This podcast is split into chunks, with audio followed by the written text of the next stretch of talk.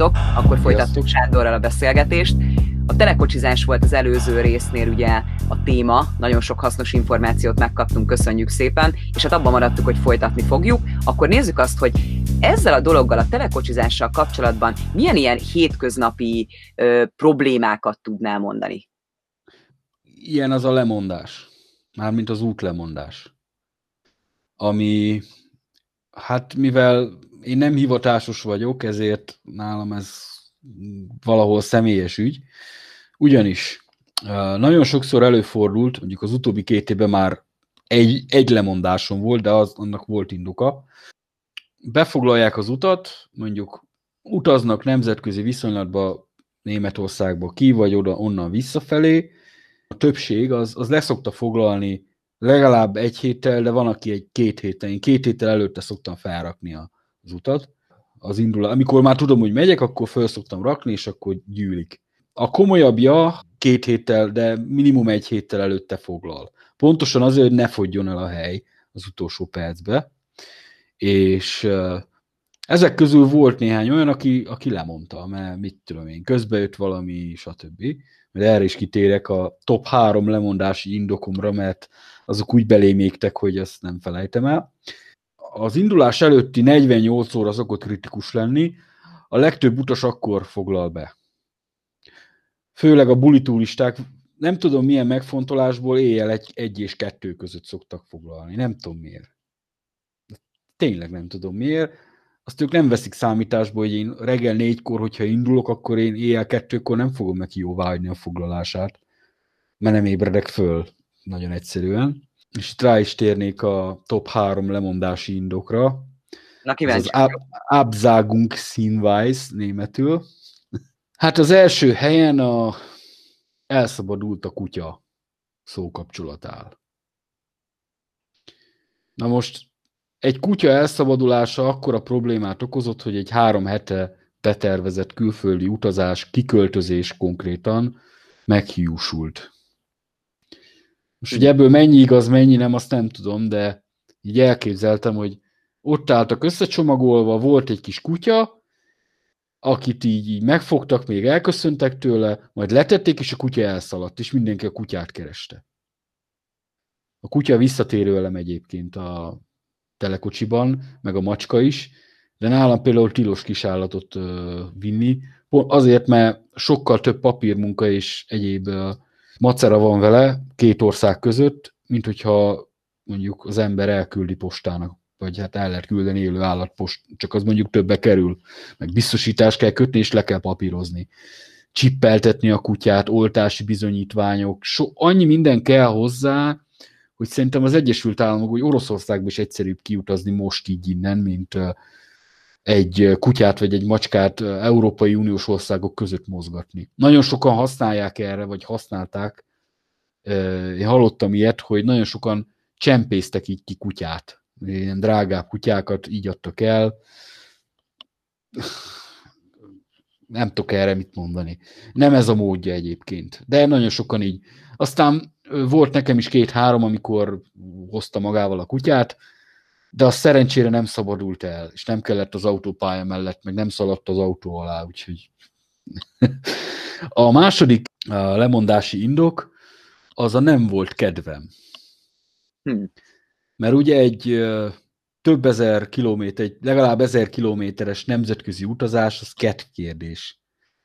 Nyilvánvalóan az, hogyha az ember nyaralni megy mondjuk egy görög szigetre, és befoglalja fél évre előre, karácsonykor jövő nyárra a izét, nyilván az is kedv kérdés, de ha ez kedv kérdés, akkor nem kell foglalni, hanem akkor menni kell vonattal vagy busszal, mert az akkor is megy, hogyha én nem megyek, meg ha nekem nincs kedvem. Úgyhogy ezt, mikor nyolcadjára kaptam, nem volt kedvem jönni, mert hát ez ilyen Na, ez ennyire komoly. E, ilyen, ennyire komoly emberek vannak egyébként, vagy ennyire komolyan állnak ehhez az egészhez, hogy nincs kedvük jönni. A harmadik pedig a klasszikus, hogy nagyanyám született, meghalt a kutyám, mit tudom én, elestem, eltört a lábam, kezem, tudom én.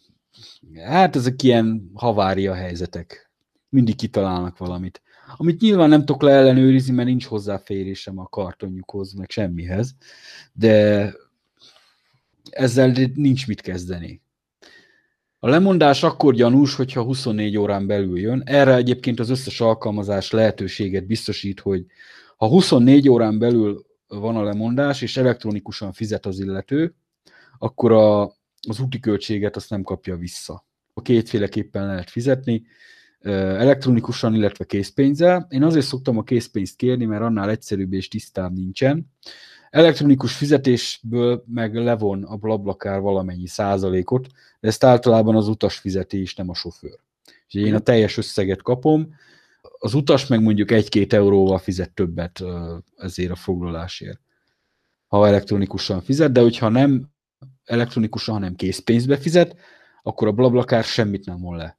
Uh-huh. Meg nem is tud levonni semmit. Az utastól se, meg tőlem se. Na most egy további nehézség a kibeszállás helye. Ugyanis nem csak két pontot lehet megadni, a kiindulás és a végpontot, hanem az útvonal mentén köztes célokat is. Ebből minél hosszabb az út, érdemesebb annál kevesebbet, mert tapasztalataim szerint egy kitérő, vagy egy köztes megálló minimum 20 perc. Hm.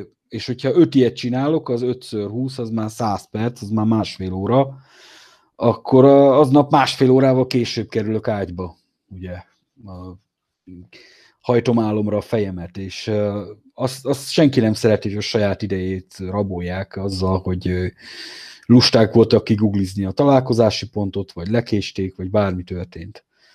Egyébként előfordul tényleg olyan, hogy lekési a buszt, lekés, lekés azt, tehát könyörgöm, hát valahol elnézhetőnek tartom, de aki nemzetközi útra megy, az lehetőleg ne késlen semmit. Úgyhogy ez, ez a hozzáállás. A másik pedig, hogy a, ugye a kiindulási és a köztes pontok, ahol kibe lehet szállni, minél távolabb van egy köztes pont a kiindulásitól, vagy minél közelebb van a végcélhoz, annál kisebb a valószínűség, hogy pontosan meg tudok oda érkezni.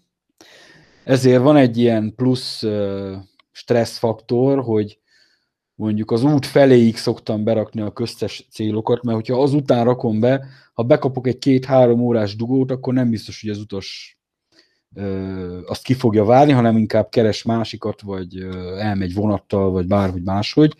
Kivéve a kínaiak, akik megvárnak akkor is, szóval ez, is ilyen tapasztalat. A másik neuralgikus pont pedig a cím. Nagyon sokan azt hiszik, hogy ilyen taxi szolgáltatók vagyunk, és hogy nekünk ki kötelesek vagyunk címre menni. Nem vagyunk kötelesek címre menni. Ez mindig egyéni megállapodás kérdése. Nekem olyan a hozzáállásom a címre ö, szállításhoz, hogy amennyiben végigjön az illető, mondjuk a, az út több mint felét velem utazza le, és a végcél egyezik azzal, ahova én megyek, akkor szívesen leviszem azt, aki végigjön, az, ugye, ahonnan már nekem csak haza kell menni az üres autóval, ha az nincs túl messze attól a ponttól, ahová én megyek. Mondjuk egy, ha azonos településen belül egy ilyen pályaudvar, vagy valami hasonló helyen akar kiszállni, és mondja, hogy hát itt lakik, ott lakik, megállunk valahol, meggooglizzuk, hogyha mondjuk 10 kilométernél nem több, akkor kiszoktam vinni, de csak azokat viszem címre, akik végig jönnek velem. Olyat, hogy köztes célból nem megyek címre, mert az elején csináltam ezt, amikor még kevés értékelésem volt, hogy gyűjtsem így is, de olyan szinten egy 12 órás útból 16-17-18 órás utak lettek, és ötödik után azt mondtam, hogy többet én címre nem megyek. Hiába mondták azt, hogy de hát ők nem ismerik a környéket, ugye? Meg hogy de hát ők nem tudnak kimenni, mert nincs ki kivigye őket, nem jár a busz, nem jár a vonat. Egyébként ez sokszor tényleg így van. De nem szoktam kimenni címre.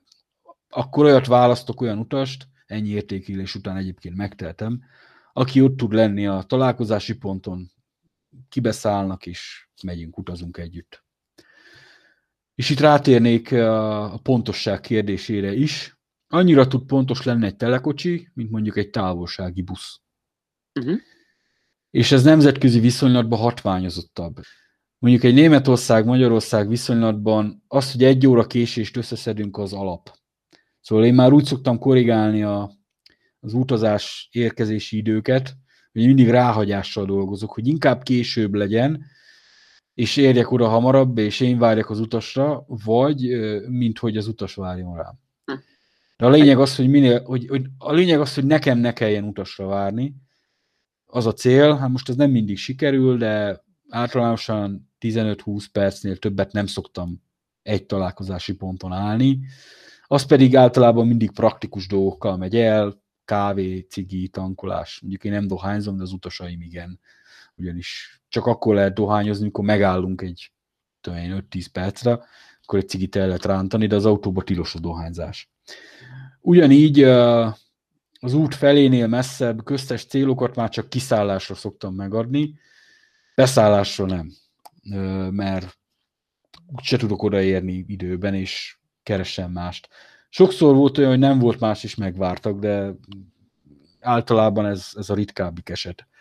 Ugyanígy a, még a köztes úti célok és a címek között a Blablakárnak van egy olyan beállítása, hogy ő berajzolja a Google Maps-re az útvonalamat, és az útvonalam két oldalán 5-5 kilométeren az útvonalamra egy ilyen sávot rajzol, és azok, akik a sávon belül keresnek, az én utam automatikusan megjelenik találatnak. Attól függetlenül, hogy én megjelöltem azt közt, köztes célként, vagy sem. Korábban ez az alkalmazás így nagyon macerás helyzeteket csinált. Egy időben le is kapcsoltam, de már most visszakapcsoltam, mert nagyon sokszor előfordult olyan, hogy lemondták az utat, és csak ezzel az alkalmazással tudtam pótlólagosan utast keríteni, és így tele volt végig a kocsi. De többször megjártam azzal, hogy három utast három különböző helyen, azon az öt kilométeres sávon belül talált, hát így is összejött az egyórás csúszás, és nyilván azonos helyen szálltak volna be, de mivel nem azonos helyen szálltak be, hanem 5 kilométeres sugarú körbe, ezért nem tudtam ott lenni mindenütt azon az egy időponton, és így akit harmadjára vettem föl, az leértékelt, hogy én nem vagyok pontos. Na. Nem mindenki olyan belátó sokszor, mint én sem vagyok, viszont erre oda szoktam figyelni, hogy ez az 5 kilométeres sáv, ez még úgy, úgy rendben van. Általában ilyen autópálya benzinkutakat szokott kijelölni, amik így közösségi közlekedéssel, vasútállomással, buszmegállóval megközelíthetőek. Szóval nagyon sokat fejlődött az elmúlt tíz évben is ez a, az egész telekocsizós vonal. Ma már sokkal könnyebben és valószínűbben talál az ember utast, illetve az utas sofőrt, mint mondjuk 8-10 évvel ezelőtt. Gondolom, hogy elég nagy fejlődés volt azért ebben is. Még egy nehézségek között szó szerint nehézség, ugye a csomag.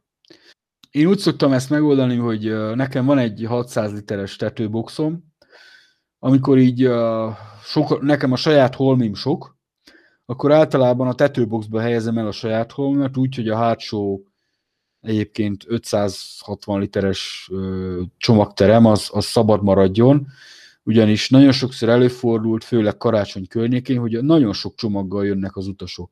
És hiába csak három utast viszek összesen, mert négyen ülünk az autóban összesen, ha mindenkinek van 100 literes gurulós bőröngye, az már 300 liter, meg ott az enyém, fönn a tetőcsomagtartóban, az már 400 liter. Meg ugye, hogy mikor kérdezem, hogy mekkora csomagok van, akkor hát mindig azt mondják, hogy egy közepes bőrön. Ez a közepes bőrön szókapcsolat, ez, ez, ez annyira gyakori, mint hogyha azt mondanám, hogy jó napot kívánok. Szóval mindig, mikor kérdezem, csomag van, egy közepes bőrön. Na most férfiak esetében ez általában egy akkora bőrön szokott lenni, amit a repülőgépekre is ez a kis koffer, bordkoffer, vagy hogy mondják, hogy mondják ezt angolul. Na, szóval ez a kisméretű kézipodgyász, amit, Podgyász, igen. amit már csak elsőbségével lehet a vizelre felvinni, meg a Ryanairre is, de erről van szó, amit ugye le is szoktak mérni a izén. A hölgyeknél viszont ez, ez nagyon-nagyon tág határok között mozog. Szóval ők simán mondanak egy 100 literes koffert is izére közepesre. Hát, nézőpont kérdése, ugye? Ezért szoktam azt kérni tőlük, hogy mérjék le. Uh-huh. Fogják a centit, lemérik. Nagyon sokan furcsák, de hát miért? Hát mondom azért, mert vagy beférünk a kocsimba, vagy nem. Mondom, ha neked van egy közepes bőrönd, ami a hölgyeknél azt jelenti, hogy egy közepes bőrönd, az tipa, mellé általában egy hátizsák, az, az úgy vele jár, két-három szatyor, az lehet bevásárló szatyor, lehet ilyen, ilyen nagy női mindenes szatyor, ezt, hm. ezt a nők biztos tudják, miről beszélek, illetve van még egy ridikűr. Úgyhogy ez már öt darab podgyász összesen, meg még, amit anyu odarak, kaját, szatyrokba, hűtőtáska, stb. Szóval ez így összegyűlik szépen, és nagyon sokszor voltunk pánikba veszállásnál, hogy igaz, hogy csak hárman jöttek, de hárman, hármajuknak annyi csomagjuk volt, hogy egy utánfutó is kevés lett volna még hozzá. Aztán ezt úgy ollottuk meg, hogy én pakoltam be, én építettem be az autót, de a végén már egy, egy hajszálat se lehetett volna betuszkolni közé, annyira tele volt, és éppen csak becsukódott az ajtaja a hátsó csomagtérnek, és úgy, hogy akkor a középső ülésre is egy bőröndöt pakoltam, és ilyen válaszfalat képeztem lényegében a két hátsó utas között, mert máskülönben nem fértünk el. Évente egyszer szokott ilyen nagyobb csomagos ezért lenni. Általában karácsonykor vagy januárban, amikor hazautazás vagy kiutazás van, akkor ugye több holmival jár az ember nagyon sok múlik azon is, hogy a, a, az utas mennyire tud pakolni, meg mennyire rugalmas. Ilyen értelemben a férfiak egyébként kevésbé szélszóltabbak, mint a nők, nekem ez a tapasztalatom. Ö, sokkal könnyebb, mert a férfiak általában bőröndöket hoznak, meg ha szatyrot hoznak is, azok is ilyen kockára vannak rakva, vagy nem tudom, hogy ilyen dobozokra, és azokkal nem szokott gondolni. A hölgyeknél ugye a sok kis szatyor, ez az amaz, még ez, még az, az, az úgy becsúszik. Úgyhogy uh, nem szép dolgok ezek, de ez az igazság. Egyébként uh, csomagszállítást nem szoktam vállalni. Most legutoljára volt egy olyan csomagom, hogy egy hölgy a szokásos nagybőrönd, meg az előbbi összeállítás, amit elmondtam, mellé még egy biciklit is kért, szétszedett állapotban. Nagyon nagy mázlia volt, mert uh, egyébként a hajtáspajtásnál dolgozott Budapesten biciklis futárként, és így uh, külön kis szerszám ridikűrje volt, és a kis szerszám ridikűrjével három perc alatt szedte szét és rakta össze a bicikliét, amit aztán ideadott nekem, és én a felső csomagládába, ami éppen akkor üres volt, éppen, mert egyébként a saját cuccon szokott benne lenni, így ki tudtam neki hozni, és ő nagyon örült ennek. Úgyhogy ilyen, de a legelképzelhetetlenebb csomagok is, szóval itt a kisállatról már beszéltünk, de itt tenyésztojástól kezdve elképzel, elképesztő podgyászok voltak. Akkor térjünk is át a sztorikra. Milyen sztoriaid vannak az elmúlt évekből? Mi az, ami a legemlékezetesebb? Talán kezdjük azzal. Általában a legemlékezetesebbek a hármas kategóriájú utasok, az idegesítőek. Pontosan azért, mert kevés van belőlük, és elég mély nyomot hagynak az emberben.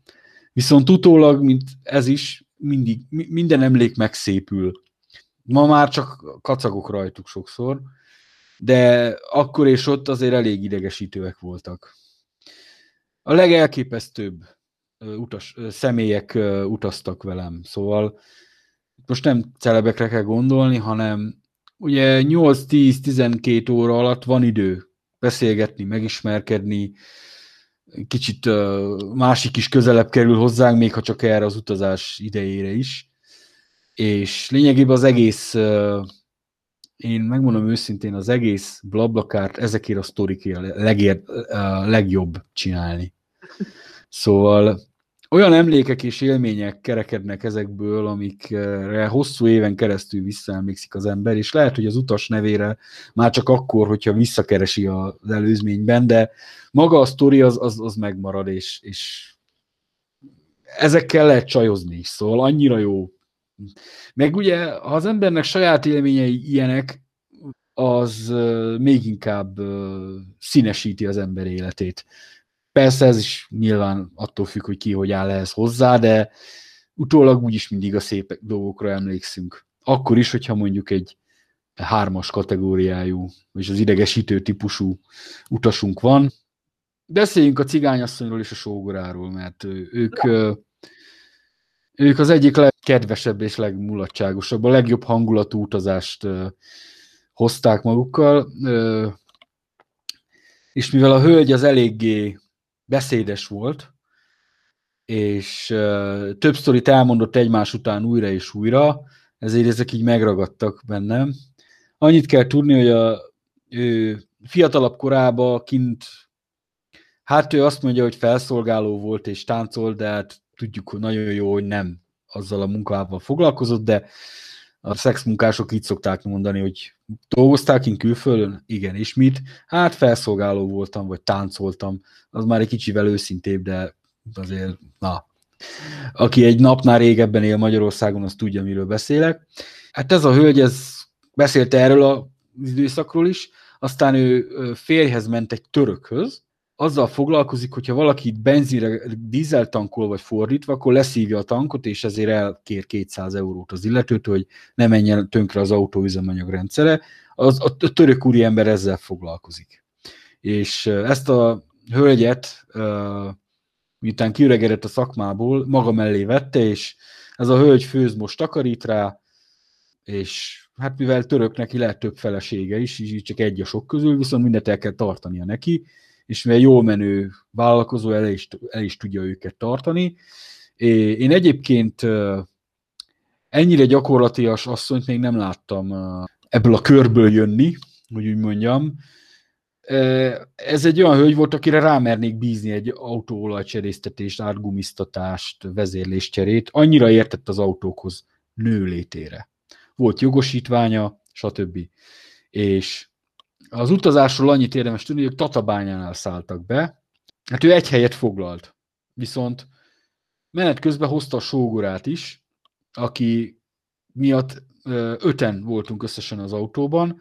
Volt két másik utasú, meg voltak ők ketten. Na most a hölgy középre ült be, mondván, hogy hát arról volt szó, hogy egyedül jön, nem csak a sógorából, és nyolc órán keresztül mi kiértünk Nürnbergig, az egyik fülembe azt hallgattam, hogy hát ott van a, ott van a, ö, ott van a, az öcsém, a, a Csobi. Azt mondja, hát az egy bolond. Ezt ugye ez elhangzott kb. 50-szer, ez így beégett teljesen. A fülem másik, a másik fülembe pedig a sógorát hallgattam, akinek alacsony volt a vérnyomása, és miután beült az autóba, három perc múlva még váltottak két-három szót, hogy jó vagy, így, meg úgy, minden rendben. Telefonáltak egyet, majd az illető elaludt, hát ő ilyen krumplizsák volt ebben, az ő kettes kategória volt, és nem ez volt a baj, hanem, hogy míg az egyik fülemben hallottam azt, hogy hát ott a Csabi, hát az egy bolond, addig a másik fülemben ilyen hangokat hallottam, ilyen röfögve horkolást kell elképzelni, mint a vaddisznó, vagy nem is tudom micsoda, és ezt így 8 órán keresztül és hát úgy hegyes halom környékén már potyogtak a könnyeim a röhögéstől, meg is kellett egyszer állni, mert nem tudtam vezetni.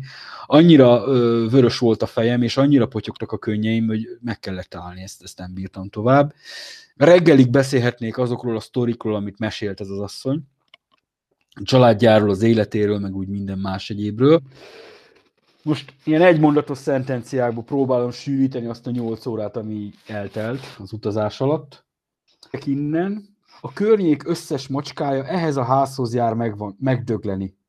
El van átkozva ez a ház. Az a kristályos nő, a Mari, vett magának 500 euróért egy süket csivavát. Kiment a parkba, elengedte, a kutya kiszaladt az útra, és elütötte egy kocsi. A Mari ezért öngyilkos akart lenni. Hát ott az öcsém, a Csabi. Hát az egy bolond. És erről a három mondatról lehetne órákat beszélni, külön-külön, de szerintem térjünk át a következőre, mert vannak még ilyen utasok. Nagyon kevés visszatérő utasom van, egy kezvel meg tudom számolni, viszont volt egy nigériai úriember, egy autonepper, aki visszatérő utasom volt, összesen négyszer utazott velem, és ez a négy alkalom, ez 15 karácsonya, meg 16 január, illetve 16 karácsony és 17 január talán, de még a Hannover-Budapest közvetlen repülőjáraton is az első, valamelyik, első járatok valamelyikén összefutottunk a repülőn is, úgyhogy valahogy a sors mindig egymás mellé sodor minket. Az úriemberről annyit kell tudni, hogy a nigériai felső középosztálynak a sarja, számos testvére van, valamennyien egyetemet végeztek, az úriember négy nyelven beszél folyékonyan, angolul, németül, franciául, meg hát a saját nyelvén, meg egy kicsit beszél magyarul is, ugyanis volt egy szeretője, egy magyar szeretője, egy székesfehérvári hölgy, akinek csinált két félkaramellizált gyereket, és minden karácsonykor, hát ugye velem jött nagy csomaggal karácsonyra ehhez a szeretőjéhez, mert náluk az a szokás, hogy akárhány gyereket csinálhat az ember, de azt mindet el kell tudni tartani. Na most ugyanezt a hozzáállást én nem tapasztalom még a fehér emberektől se, nem hogy másoktól, de ő konkrétan így állt ehhez, és bigott keresztény katolikus volt, és ilyen vallásos énekeket énekelt nekem a vége felé, meg összepárosítottuk a telefonját az autóval, és hallgattuk ezeket a értetetlen nyelvű, de ilyen, hát mint a amerikai filmekben ilyen Whoopi Goldberges, ilyen kórusos éneklést kell elképzelni, csak ez katolikus és nem protestáns kórus. Hm. De valamelyik, aztán harmadik, negyedik úton, fél úton ezt kellett hallgatni. Ő pont azért panaszkodott, mert a Boko Haram lenyúlta az egyik szállítmányát. Ő abból foglalkozott, hogy a Nigériából összeszedett rendeléseket autókra. Összeszedett egy hajónyira valót, egy hajónyira való rendelést, összeszedte az autókat egy telephelyre, majd behajózta őket, és lehajózta Nigériába, és hát ő ezzel foglalkozott, évente három-négy ilyen, vagy két vagy három ilyen kanyart csinál, és ő ebből élt.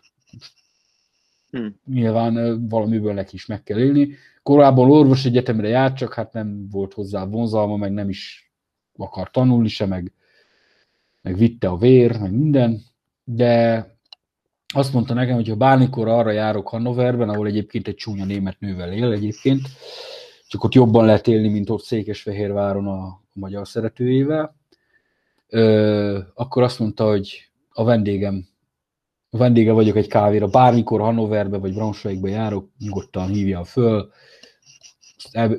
ebédelünk, vagy iszunk egy kávét. Szóval barátságok is szövődtek ilyen. És mondom, ez, és ezt 2015-öt írunk, meg 16-ot, amikor ugye a migránsválság kellős közepén voltunk.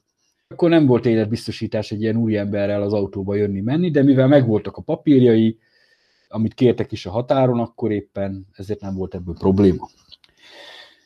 Még egy esetről szeretnék beszélni. Hát voltak itt feminista német hölgyek, akik lilára, illetve világos kékre festett hajjal, fekete venzben, fekete, feketére festett körmökkel járnak, Tesla Model 3-mal a Rúr folyóra horgászni.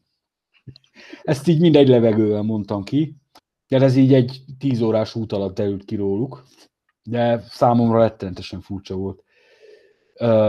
Volt egy melegházas pár, akiket ugyanígy költöztettünk. Akkor az egyik kollégámmal vittük az autót haza, és akkor nem kellett megállni közben, mert váltásba tudtunk vezetni, és ők ketten voltak az utasok, elkerülendő a közszemérem sértést, volt elég holmiuk ahhoz, hogy közéjük ilyen falat építettünk, és nem tudtak egymáshoz nyúlni, csak akkor, amikor kiszálltak a kocsiból. Náluk még az volt a nehezített pálya, hogy a, a német, a kettejük, egy magyar és egy német illetőről van szó. A német illető valamiért befelejtette a telefonját a kocsimba, és ez püspöklölányba derült ki, mikor én kipakoltam a holmiaimat. Úgyhogy még egyszer találkoztam velük, attól függetlenül, hogy már nem utaztunk többet együtt. Nagyon sokféle emberrel utaztam együtt, most, hogy mondta, ahogy ez elhangzott. Hát nagyon sokféle életet, nagyon sokféle nézőpontot, narratívát megismer az ember így, és nagyon sokszor előfordultak ilyen tipikus esetek.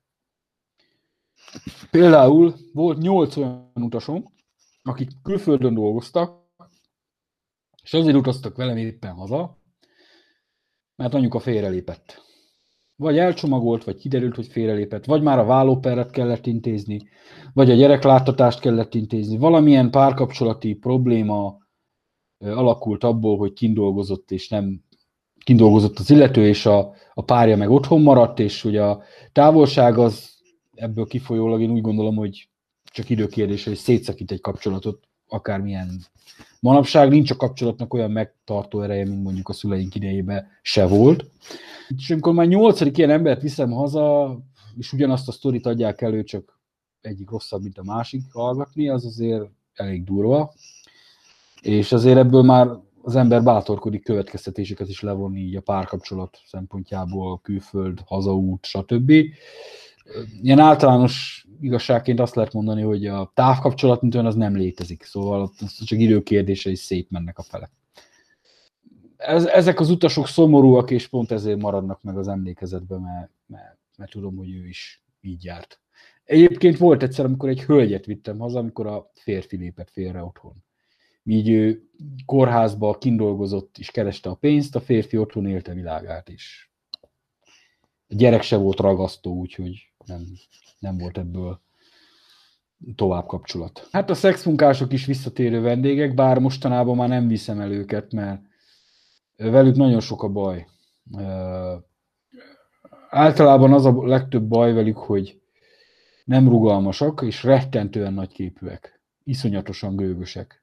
De hát mindenki úgy keresi a kenyerét, ahogy tudja, szóval nem ítélem el őket, csak nem szívesen viszem őket utasként, mert sok velük a baj. Uh-huh. Semmi nem jó nekik, állandóan megállnának cigizni, állandóan megállnának vécézni, mindig van valami nyűgjük. Rengeteg velük a baj. Nem, nem szeretem őket. Szóval volt egyszer egy hölgy, akinek a kutyáját is kivittem, ahol annyit kell tudni, hogy egy napon született velem, de napra pontosan, úgyhogy korosztályon beli. Budapesti, aki hát a főiskolás években, ugye a 2000-es évek elején egy kicsit szétcsúszott, és előbb a, előbb a marihuánára kapott rá, később az amfetaminra, meg némi kokain is bebecsúszott néha, ha telt rá. Aztán egy balesetben elpusztult a fél családja neki, sajnos, kihaltak. Ő egyedül maradt, és a nővérének meg, meg még, szóval két-három gyereket kellett egyedül eltartania, úgyhogy még rockfüggő is volt, és hát ugye mit volt mit tenni, ahogy a népmesében is mondják. Ő előbb kiment szexmunkásnak Dresdába, ott ö, dolgozott egy fél évig így, viszont mivel ő beszélte a nyelvet, és ö, nem főállásban akart ezzel hosszú távon foglalkozni, csak ugye már nem volt annyira fiatal, és kellett a pénz, ezért ö, beletanult a madám foglalkozásba, olyannyira, hogy saját vállalkozást indított ezzel a célral, úgyhogy ez 2017-es történet. Hát így tudta egyenesbe hozni az életét, így tudott lejönni a drogról is. Hát sajnos ő benne ragadt, mert nem tudott az elezeti szakmájában, ő egyébként lakberendező volt, vagy az a, eredetileg a végzettsége, csak hát Budapesten inkább kínai éttermeket nyitottak abba az időbe, és nem uh, budikokat, meg uh, bevásárló helyeket rendeztek be, meg kirakatokat rendeztek be, úgyhogy hát ha jól tudom, még most is kint van. Facebookon bejelöltem. Körülbelül olyan 200 Facebook ismerős szedtem össze egy utasoktól, úgyhogy hm. némelyik, hát ha más nem karácsonykor, vagy a születésnapon meg szokott köszönteni. Úgyhogy barátságok szövődnek, néha még szerelmek is. Nagyon jó dolog ez a telekocsizás, csak észre kell csinálni. No, hát beszélhetnénk akkor a mocskos anyagiakról is, ugye? Mert az már elhangzott, hogy a telekocsizás az a legkényelmesebb és a legolcsóbb módja az utazásnak. Ennél már tényleg csak a stoppolás kerül kevesebbe. Na most a legtöbb alkalmazáshoz sofőrként meg kell adnom az autó típusát. És az alkalmazása hozzáférhető katalógus adatokból kikalkulál egy fogyasztást, amihez kikalkulál az útvonalon található ö, átlagos üzemanyagárból egy, ö, egy költség, egy összeget. Ez hozzáadja az autópályamatricát, meg a útdíjat, hogyha kapu beléptetős rendszerről van szó, és így kijön egy összeg. Na most én ezen általában nem szoktam módosítani, amennyiben köztes, megoldás, köztes megállók vannak, akkor a köztes megállókra is mindenféle viszonylatra kikalkulálja. Én a köztes megállók esetében az ilyen szakaszokra mindig egy-egy eurót rá szoktam rakni. Pontosan azért, mert kikérőt kell tenni, és akkor annyival később érek aznap haza. Most, hogy mégis mennyit lehet spórolni, vagy, vagy megtakarítani. Tapasztalatom szerint az általam üzemeltetett autóval ö, átlagosan két utas sal, mondjuk végigjönnek, ö, mondjuk úgy van utasom, hogy három olyan utasom van, ami, akik végigjönnek. Ilyen a legritkább esetben fordul elő egyébként. Általában egy-kettő szokott lenni maximum, akik végigjönnek. De hogyha csak felesbe jönnek és kiszáll, beszáll, az ugyan, mintha egy jönne végig, szóval ez igazából ez ugyanannyi. Kettő utas által fizetett pénz, ezzel jön ki nullára nekem az úti költség. Ebben nincs beleszámolva az autónak a kopása, olajcsere, gumifék, ez egyértelmű, de az aktuális költségek, az üzemanyag és az údi, az, az mindenképpen betakarja. A harmadik utas által fizetett pénz, az pedig a bónusz, vagy az a haszon, vagy a profit, vagy hogy nevezzem. És hát ebből már lehetne autókopást is számolni, de hát most mennyit, három vagy négy forintot kéne kilométerre, vagy nem tudom, én ezt nem számolom bele. Én a teljes ö, ö, költséget szoktam, ami az, az utazáskor felmerül, azt szoktam viszonyítani azzal, amit az utasoktól kapok, és általában ez másfél vagy kétszeres szokott lenni általában. Azért jön ki így, mert ha több két, három, négy, maximum négy köztes megállást szoktam csinálni, a köztes megállásoknál rövidebb szakaszok arányosan drágábbak a rendszer által is, meg általam is, mert szoktam igazítani rajtuk, pont a kitérő miatt. És így például több pénzt össze lehet szedni két-három köztes megállással, hogyha kibeszálló, kibeszálló utasok vannak ugyanott, mint hogyha egy utas végigjön velem a kiindulási ponttól a végcélig. Pár euróról van szó, szóval nem nagy összegekre kell gondolkozni, de ö, viszonyításképpen a hivatásosok Frankfurt-Budapest viszonylatot ilyen 70 euróért ö, csinálnak. Na most valójában ez nincs ennyi, főleg egy 9 személyes busszal nincs ennyi, ez olyan 40 euró, 35-40 euró fejenként önköltségbe, de ugye ebben benne van az autókopás, benne van a leasingdíj, ebben minden benne van a adó, TB, stb. sofőrnek a napi díja. Ez azért kerül ennyibe. Most, hogyha egy 9 személyes autónál mondjuk van 9 személy, ahol egy a sofőr, az 8, 8 x 7, az 560 euró egy irányba azért nem olyan rossz árbevétel, és az ilyen hivatásos utasok vagy autók általában tele szoktak lenni, még most is, amikor fél óránként indul egy Frankfurt-Budapest között. Hogy én személy szerint mennyit spóroltam ezen meg, egyszer összeadtam a négy alkalmazáson. Hát ott, nem, ott a költséget nem számoltam utólag, csak hogy mennyi pénzt adtak nekem az utasok. Hat év alatt körülbelül 9000 eurót az azért egy szabad szemmel is jól látható összeg, és azért már jó autót is lehet venni a mobile.de-n. Úgyhogy uh, szerintem ezzel elmondtam a lényeget, hogy miért érdemes telekocsizni. Ugyanis nekem egy oda-vissza út, ezt már elmondtam a valamelyik korábbi adásban, autóval egy nap oda, egy nap vissza, az két nap. Ha most ezt havonta egyszer megteszem, az egy évre vetítve az 24 nap. Most én 24 napot ülök a volán mögött, az pont ugyanannyi, mint hogyha dolgoznék egy hónapig, egy évbe, és ha most én nem kérnék pénzt érte a blabla, vagy a telekocsi rendszeren keresztül, akkor én lényegében ingyen dolgozok, sőt, még fizetek is azért, hogy autózhassak. Így viszont az utasok fizetik azt, hogy én autózok.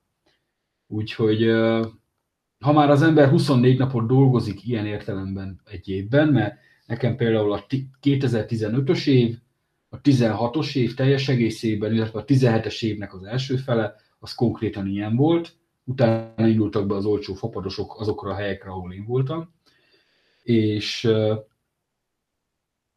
ebbe a három évbe vagy két évbe gyakorlatilag egy havi fizetést kerestem meg vele, egy német átlag havi fizetést, csak azzal, hogy utazáskor nekem ezt visszafizették a, az utasok. Nyilván ebből le kellene vonni az üzemanyagköltséget, kopást, egyebeket, de ha mindent levonnák, akkor ott azt tudom mondani, hogy az autó megállt körülbelül nullán. Ha rászámolom az olajcserét, a gumit, a féket, meg mindent, arányosítom, akkor nagyjából a három utas az, az betakarja az autó teljes költségét ezen használat alatt. Akkor legyen ez a zárószó, nagyon szépen köszöntem, és hamarosan úgy is folytatjuk, mert ugye több témát megbeszéltük, amit át szeretnénk beszélni. Igen megosztani ugye a tapasztalataidat, mert ez is ugye egy külföldi téma, hiszen ugye a telekocsizás is jó lehet például annak is, hogyha valaki ugye bele akar kóstolni, akár ugye a hosszú vezetésbe, vagy akár ugye a külföldre ruccanásba, hogyha lehet így mondani, azért sok mindent lehet belőle tanulni. Nagyon szépen köszöntem, akkor is további szép estét kívánok neked. További szép estét, sziasztok! Köszönöm, szia, szia!